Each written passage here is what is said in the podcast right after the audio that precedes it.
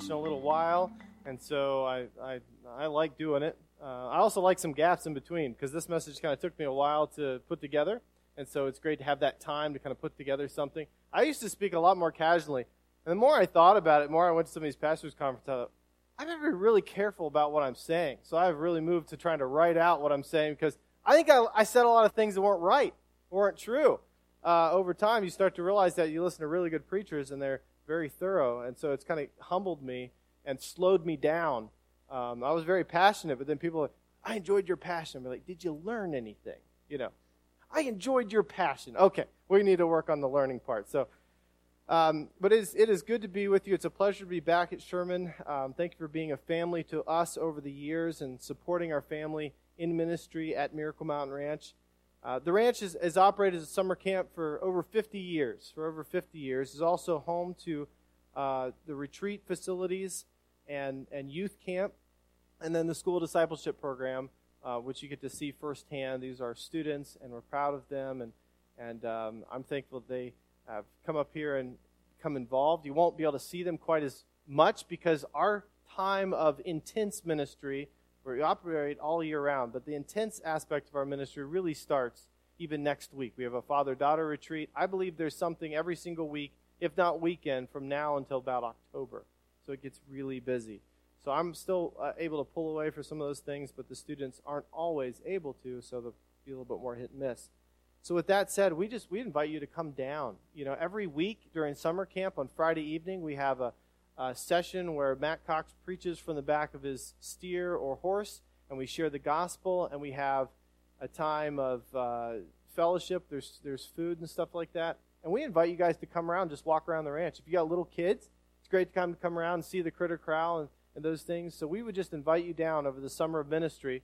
It's almost like Chautauqua. They always have the speakers there, and we always have our, our rodeo at the end of the week on Friday at 5:30. We'd love for you guys to come down feel welcome to do that. We'd love to love to have you. But thank you for supporting us. I want to say something too about other camps in the area. Uh, I'm president of the Allegheny District of Christian Camps that represents about 30 to 40 camps uh, in New York and Pennsylvania. And so we have a heart for camp ministry, period. And whether that's at Miracle Mountain Ranch or some of the 30 or so other camps that I'm associated with through this, um, every one of those has their different flavors and different ways to reach the gospel. But the truth is, there's not enough camps to reach the number of kids that need to be reached for the gospel of Jesus Christ. So know that, and we are passionate about these other camps, very passionate about them uh, if they're sharing the gospel because we can't do it alone. And we hope that other uh, camps will even start discipleship programs and that'll keep spreading. It's like you don't want one church in the state of New York. You know, you need a lot of them because they need to be in those communities where people are at. So we are pro camp, uh, pro the other camps that are around, and so we just want to, you know, definitely support them in that. Um, let's uh, let's pray and, and we'll get started. I, for the young people that are in here, if I'm still preaching, if I'm still preaching at 12 o'clock, I want everybody to stand up, and I'll quit. Okay? So if I'm still preaching at 12 o'clock, you stand up and I'll close and pray. It might take me 10 minutes to close, but I'll, I'll quit. You can, you can hold me to that. Let's pray and we'll start. Dear Heavenly Father, it's a blessing to be, uh, you know, serving, serving in this capacity, uh, able to, to preach, and uh, I enjoy that opportunity and also enjoy just coming here and being ministered to. And, and uh, thank you for, for this being a home for us in this capacity and uh, just the ministry to our students and the fellowship. This morning, Lord, we, we pray that we would understand better how to love you and to love our neighbor, love those that are around us, because we need help with that. And so that's the emphasis, Lord. I pray that you would speak to us through this text in John and throughout the week and throughout this whole missions conference, that we would learn how to better love our neighbors. In Jesus' name, amen. I should also say, uh, say I, you know, I'm not paid to say this, but um, I think the Mingies are doing a great job. And, uh, you know, especially the music aspect, I was like, uh, we were closing with a song. I was like, if you can lead that, because it's not my thing, you know. And, and so, but um, I think you'll be hard pressed to find a couple that is more talented in, in music uh, than they are. And I'm just you know, blessed by that. And, and every week it's, it's fun to, to have that. So, you know, encourage your pastors. The first five years, there's a whole conference. Tim and I were talking about this in Columbus, but the first five years of ministry. That must mean it's hard, you know? And we were talking about how there's not a lot of support for small churches. I preach at a lot of the area small churches. They're not all doing that well. Uh, but there's not a lot of things. There's like big conferences and stuff, but we need a lot of help for these little churches. So, um, you know, we're blessed to have a team uh, that's ministering here with us and uh, and pray for those other little churches. But but also don't forget to encourage and come along. It's easy to have those like, well, if you did it this way, but you also want to have the you're doing a great job at the same time. So, anyhow, let's get started. Turn to your Bibles, please, to John chapter 15, 11 through 17. You may say, he, he's preached on that passage every single time that we've had him come uh, speak here. But I keep getting things out of it. That's the thing. And so I'll just keep preaching it till there's nothing left there, and that might be a very long time. I don't know, as Wesley or some of those guys said, if you don't preach a, a sermon 100, 100 times or something, it's no good or something like that. But I, this is value in this. There's so much depth here. Let me read this text to you. Please read along with me. John 15, 11 through 17. These things I've spoken to you, that my joy may be in you, and that your joy may be full. This is my commandment, that you love one another as I have loved you. Greater love hath no one than this, than someone lay down his life for his friends. You are my friends if you do what I command you. No longer do I call you servants, for the servant does not know what his master is doing, but I have called you friends, for all that I have heard from the Father, I have made known to you. You did not choose me, but I chose you and appointed you that you should go and bear fruit, and that your fruit should abide. So ask whatever the Father's name, it will be given to you. These things I command you, so that you will so that you will love one another. Let me read that last verse again. These things have I commanded to you that you will love one another. If you abide in Christ and walk in the Holy Spirit and worship Jesus Christ, you will love your God and love your neighbor. Loving your neighbor is a, is a fruit or a result of loving God. If you love me, you will keep my commandments, as it says in John uh, there. So I have five points this morning. I think you'll find some of these in your bulletin. Our command is to love Christ and our neighbor. Also, and this is not in your notes, you can add it if you want, we are appointed to bear fruit. We're appointed to bear fruit. There's hardly a clearer command given to us in the Old and New Testament than this. This is throughout the scriptures, and I'll read some of those at the end. So, what's, what are we commanded to do? To love God and to love our neighbor. It's very clear. It's very clear. But It's also something that we struggle with, is it not? Anybody have trouble loving this morning, maybe on your way to church? Getting all around? Maybe there's somebody this week who's a little obnoxious, maybe very obnoxious. I don't know. It'd be hard to love, can it not?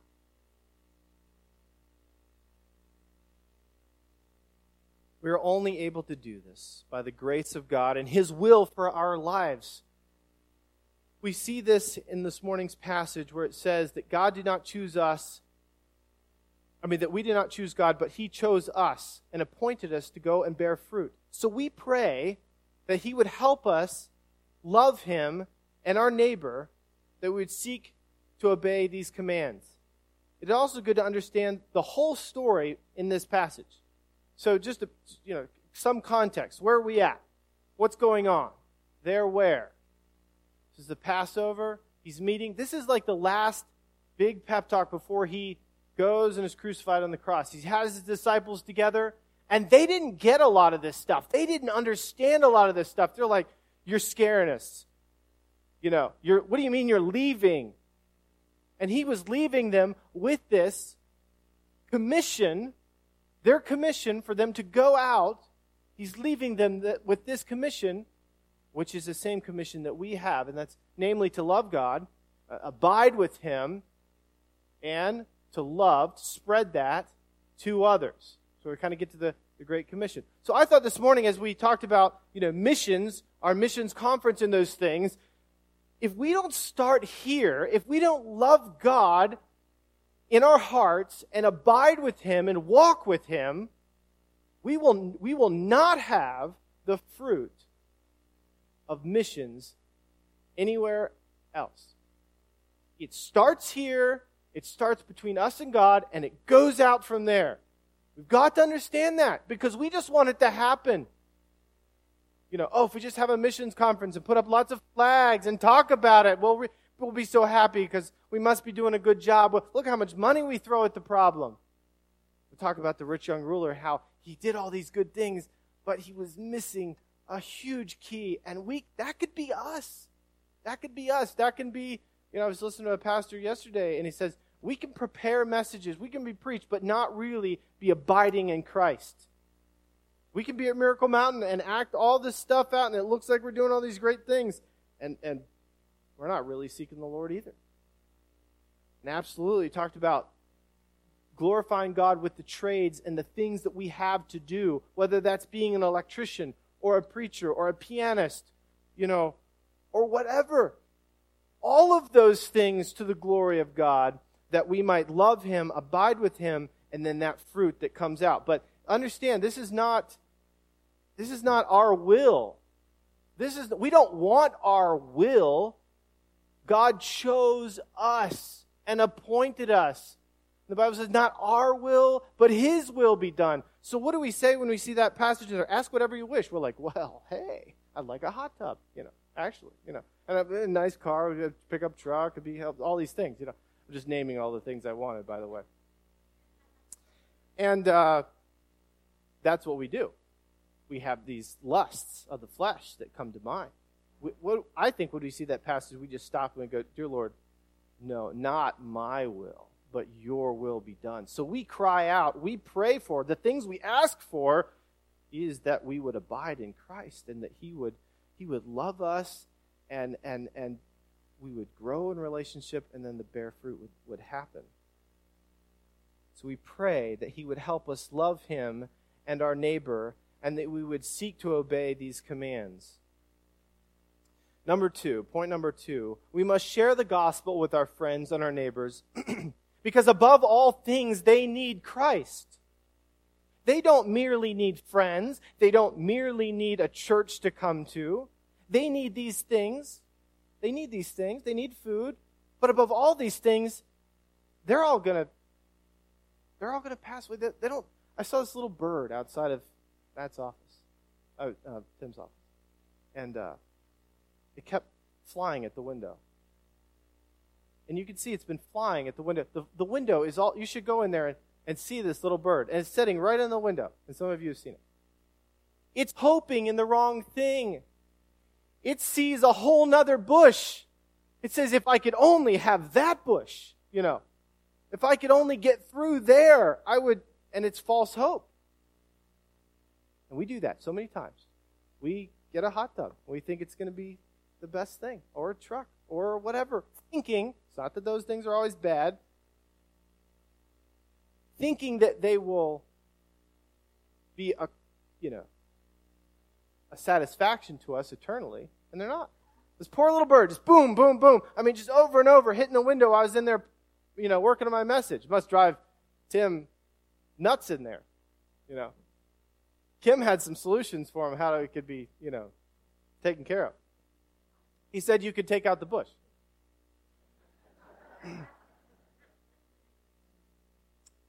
Our friends need a church to come to. They, they, they need friends. Um, they, they need food. They need shoes. But they also need the gospel. They also need the gospel. And so sometimes we could go so far and never share the gospel. Look how nice I was to them. But did you share the gospel? Did you really lead them to Christ or just kind of do a whole bunch of kind of nice things for them?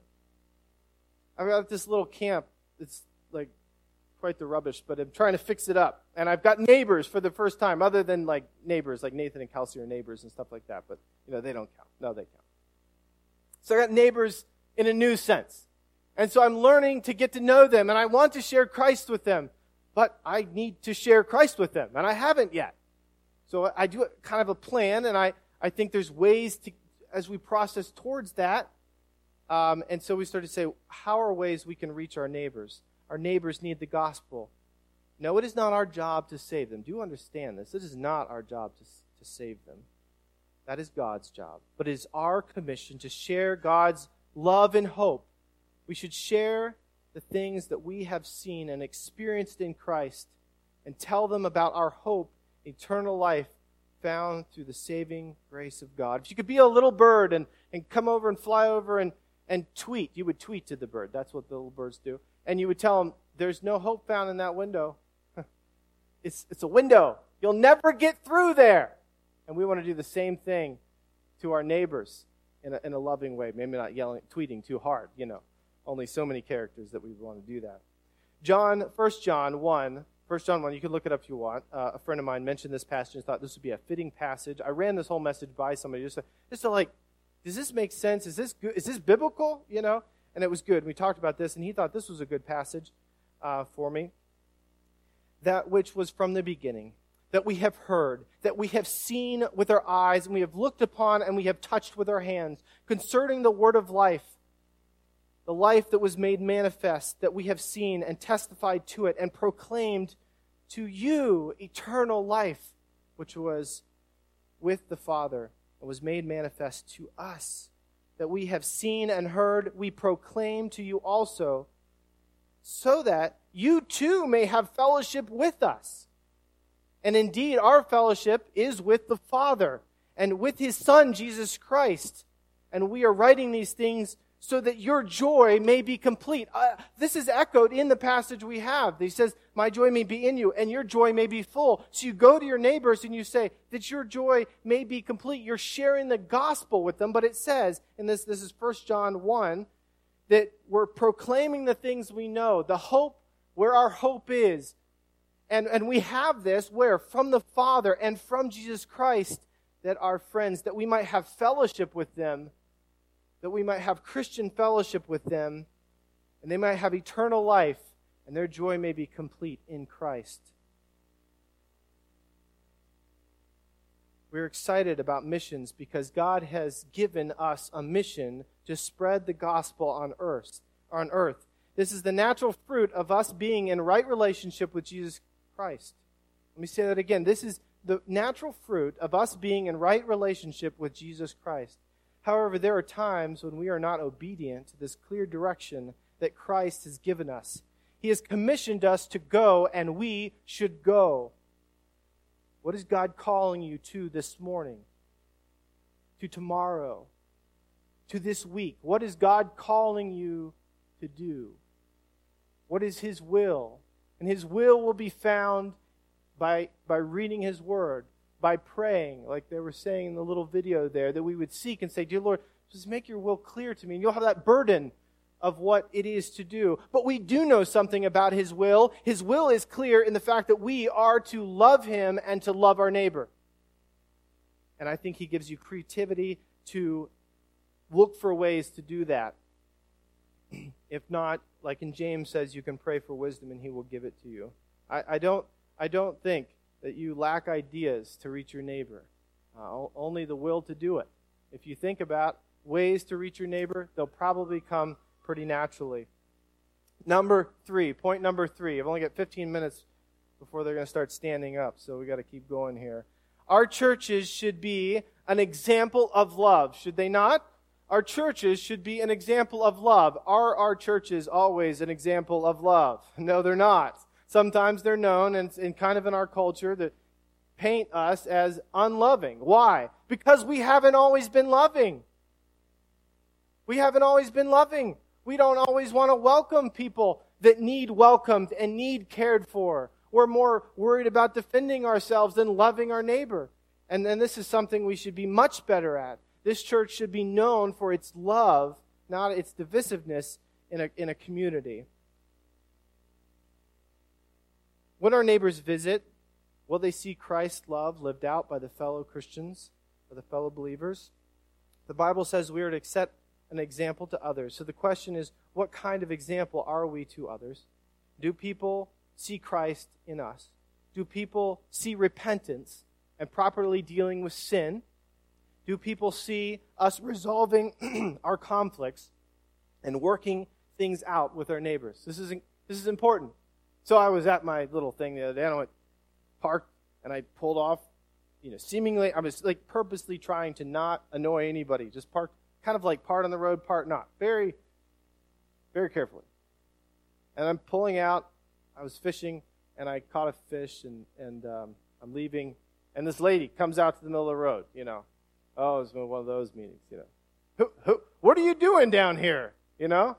I was like, well, I, I, uh, I have a, I have a camp right there, and, and, and then she, it dawned on her who I was, and I'm a fireman too, and I had uh, talked to her during, we had a flood and stuff, and she kind of, you know, backed up. But, but at first it was like going to be a conflict. Like, what are you doing? She's like, that, that's my property down there. What are you doing, you know, parking on my property? Sorry, I realized it was your property and looked like kind of the in-between thing, like parking the side of the road. Nope, it's her property. So I tried to be gracious in this and build a relationship.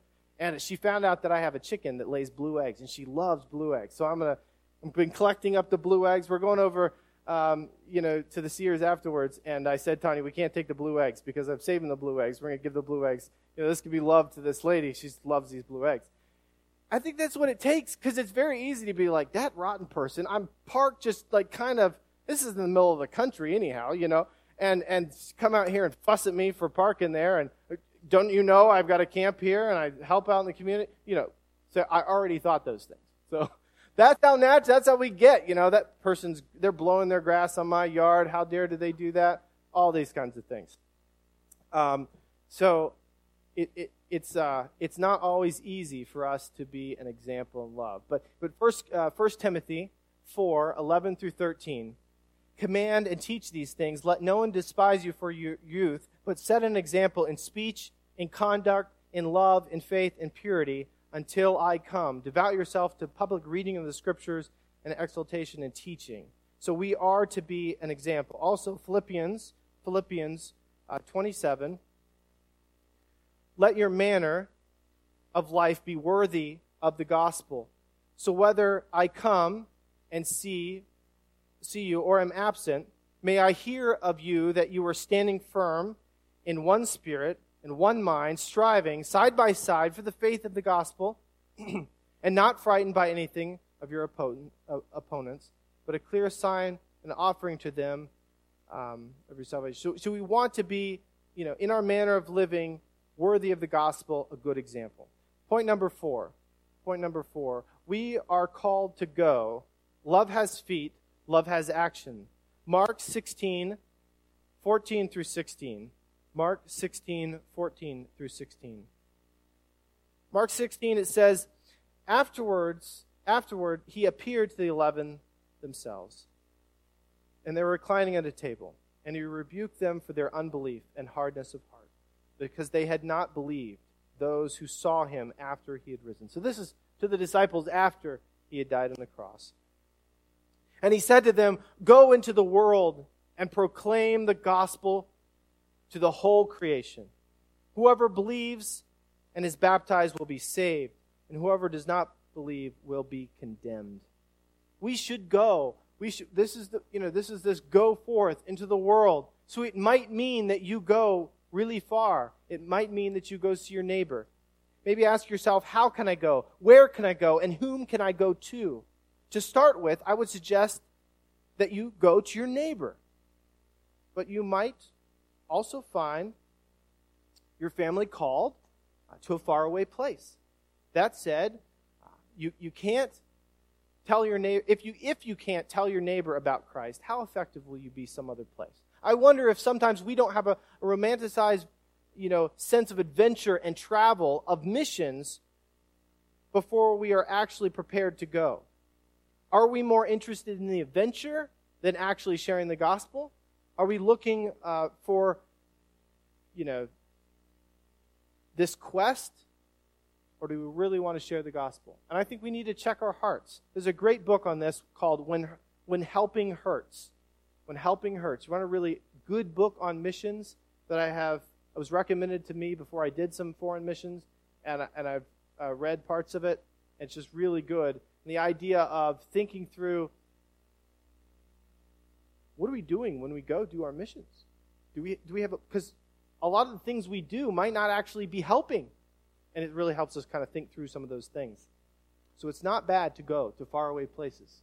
But we want to know that God is sending us and that we are being obedient to Him and that we're not just doing it for the adventure of it. I could be that person, you know. I, I loved, I took some mission trips to Thailand. I love just, you know, the adventure and the looking around, seeing something different. But this is not really meant to be my vacation. It's kind of like a purpose here. So we want to think through that. And, and I think the other theme through that is are we telling our neighbors down the street? Because let me tell you, there is a lot of people around here that need Christ, is there not? As one thing I've learned as a fireman, you see the needs. You see the poor people. There's people that live in places that are, are about as bad as some of the places you would see in a third world country. Maybe worse if you consider how much snow we get. So there's plenty of need here. There's tons of need. There's tons of really poor people around the block. Just pick a back road. Maybe not in New York. Come to Pennsylvania. I don't know. But there's a lot of need. And, and so look for ways to, to reach out to those people. We should become like Christ, not more like the world. We do not need to be more like the world to reach the world. Th- this is important because our, our society is kind of changes. Well, if you become like us, then we'll like you, and then this will all be nice, you know. But that's not that's not the that's not the goal here. We want to be in the world, but not of the world. We have eternal hope. I bring this up because it seems like many are turning to the world for answers, or turning to the world for answers. It's supposed to be the other way around. Is tempting to compromise in order to reach our neighbor. But if we compromise to reach our neighbor, we compromise the entire mission and ultimately have nothing to offer our neighbor when we get there. Our message, our message is invalidated by our disobedience. Our neighbor doesn't need cool programs. They don't need our trendy houses. They don't need to see our selfies. They need Christ. They need Christ. All those things might be fine. But we, we can't leave Christ out of the mission. John 17, Jesus prays to his Father from heaven, and he talks about how there will be a division between those that follow the world and Christians. John 17. I would encourage you to read John 17. It really talks through some of the, the, the conflict that's going to be there. But I tell you what, I, I have found so many people so receptive to the gospel when we go out of our way to really love love them and care about them and think about others before ourselves. Our, especially our communities, our local communities, they, they really love it. They really do. They really do. okay. Here's a couple ways that could, could keep us from reaching our neighbor. Maybe you relate to these. Number one, embarrassment. We don't want to be an embarrassment by speaking about God. Offensive. We don't want to offend our neighbor by speaking to them about God. Time. We don't want to take the time to stop and explain the gospel to our neighbor. Doubt. We don't think the gospel will actually help our neighbor. I think there's a lot of it, right? So I, had, I wrote this little analogy. If milk was on sale for five cents, a, five cents off a gallon, it's like, Mingies, guess what? Milk is off five cents a gallon. They're like, really? You, you just stopped to tell me about milk being off five cents a gallon. What's the big deal, right? But if I said milk is free right now, then how much differently would you accept that? So if you believe that the gospel is like five cents off, then you're not going to want to share it. It's not even affecting your life. But if you believe that the gospel is like, like free milk, which I don't know if that's a good comparison or not. But if, but if it's, it's something that you really believe would be a blessing, then that confidence goes a long ways. You know, if you have this guy trying to tell you about something and you realize they don't even believe in it, then it really takes something out of it. So that comes from a fruit of abiding in Christ. The more we abide in Christ, the more we understand what hope we have in Him and that confidence to go and share to our neighbor. And we see this in people. some people, I think, have a real gift for evangelism this way and just an exuberance to, to explain the gospel and to share it with people without, without um, you know, difficulty. Difficult. My neighbor doesn't like me. I don't want to go talk to my neighbor because he doesn't like me. Well, you might ask why he doesn't like you. Now, sometimes there are those rifts that happen. I remember way back in the day, uh, we had a neighbor and he came over and he was cleaning up his, his line, you know, and part of our garden was across his line, and part of it, like, wasn't. But he, like, scooped it all up and, like, put it in a pile. My parents were like, really? You know, that was, we couldn't talk about this. So, but my dad actually gave him the last, one of the last things of strawberries that we had from the strawberries that were now destroyed. And, uh, and, you know, I think later in his life when he was passing away, dad had an opportunity to go and to speak with him. There's, there's ways we can't just get offended over strawberries. We have to go past that. It might mean that our strawberries get, get torched in the process. Verses that support this loving our neighbor Matthew 22, 36 through 40. Teacher, what is the greatest commandment in the law? And he said to him, You shall love the Lord your God with all your heart, with all your soul, with all your mind. This is the greatest commandment, and the second is like it that you should love your neighbor as yourself. These two commandments depend the whole law of the prophets Matthew 22, 36 through 40. We have quite the commission here. We have quite the gift through the gospel. It is our opportunity to go and to share this with other people. But we have to be careful that we don't miss the point. I'll, I'll, I'll end with this Matthew 19, 16 through 22. The rich young ruler. Think about this. Matthew 19, 16 through 22. And behold, a man came up to him saying, Teacher, what good, what good deed must I do to have eternal life? And he said to him, uh, why, why do you ask me about what is good? There is only one who is good. And if you would enter eternal, uh, enter life, keep his commandments. He said to him, Which ones? And Jesus said, You should not murder, you should not commit adultery, you should not steal, you should not bear false witness, honor your father and mother, and on and on. And the young man said, I've kept all these. I've, I've done it. What do I lack? He said to him, You would be perfect.